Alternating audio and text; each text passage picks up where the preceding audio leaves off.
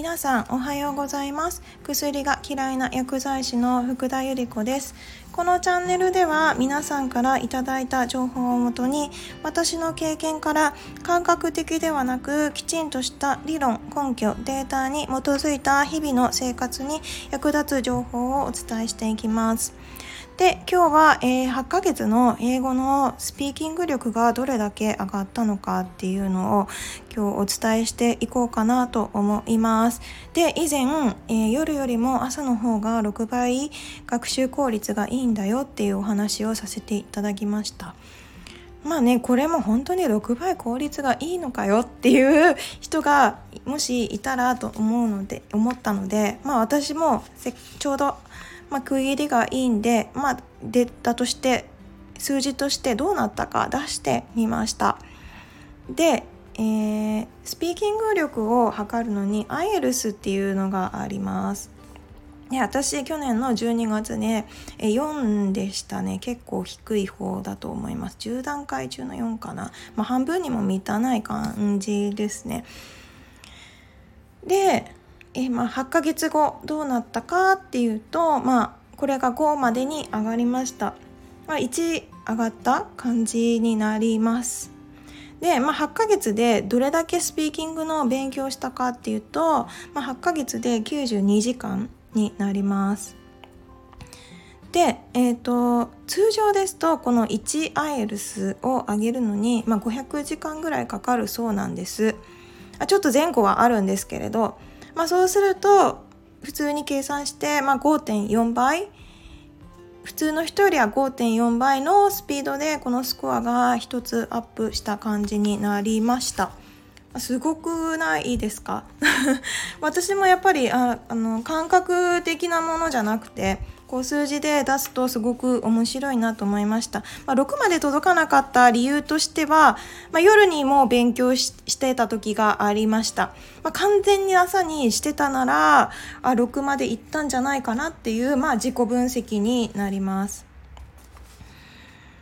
英語ってね、終わりが見えない学習だったりするんでね、やっぱり数字がないとどうしても続けづらかったりしますよね。ただやっぱりこうやって、まあ、数字で出ると、まあ、よりあ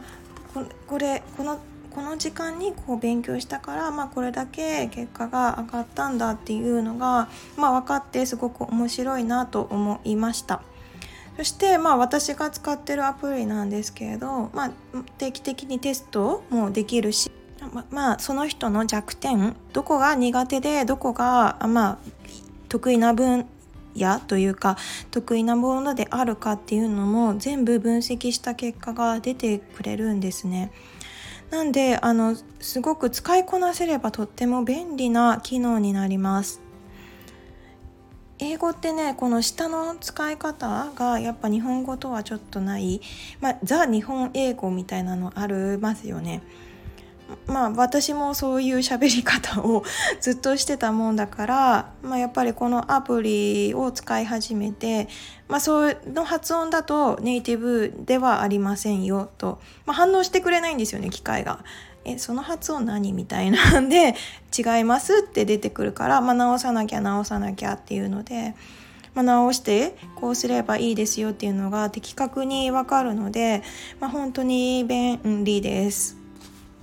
で、まあ、英会話教えてる先生とかにもお話しするんですけれどやっぱり、まあ、下の使い方まではなかなか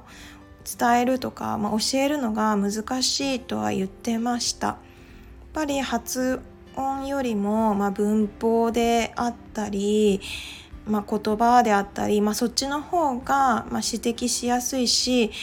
まあオンラインで教えてる子だったんですけどやっぱ下の使い方をこううまく見せてやるっていうのはやっぱり難しいと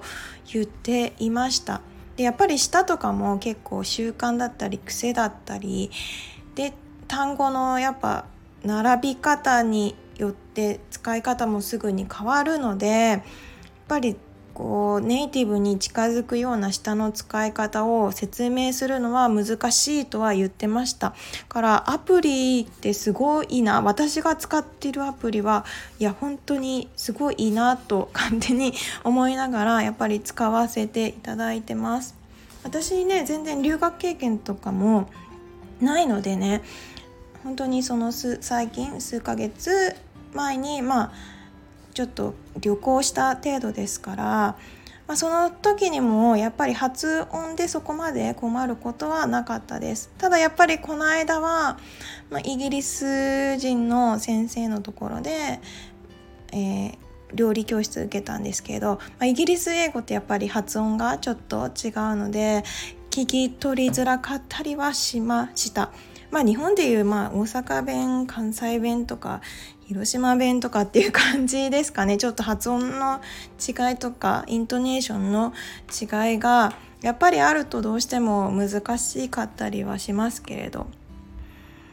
ですけれどまあねあのアプリでこれだけ、えー、発音であったり、まあ、聞いたりっていうのができるのはすごくいいなと思いました。でね結構 YouTube とかでは10倍効率がよくとかあとまあ聞き流してもこれだけ短期間でできる英語方法みたいなのもまあなありますけれど、まあ、正直うんって思う内容も結構あって。でまあ、すごく英語がやっぱり流暢に話せてる方々に共通して言えることはやっぱり少しずつしかよくはならないよって皆さんおっしゃってますねそんな劇的にすごい勢いでこうできるように英語がなるものではないからやっぱり続けていくってことが本当に大切になってます少しずつでも。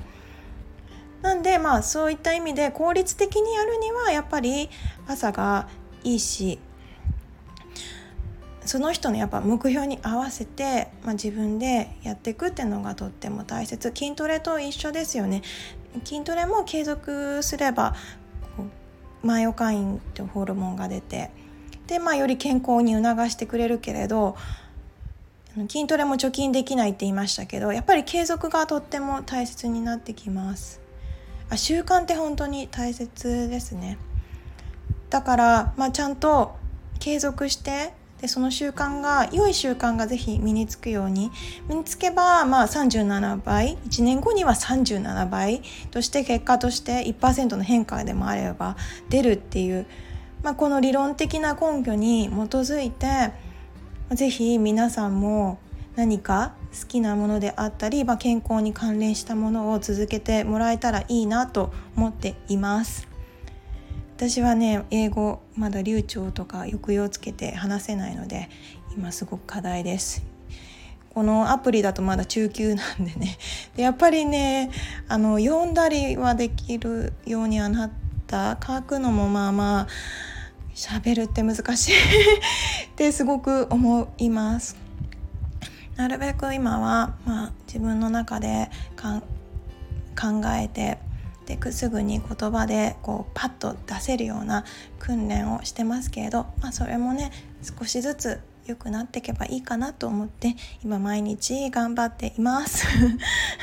またねあのどうなったかっていう、まあ、経過報告も兼ねてお話しできればなと思っています。じゃあ今日も最後まで聞いてくださりありがとうございます。今日も良い一日をお過ごしください。Have a nice day. Bye bye.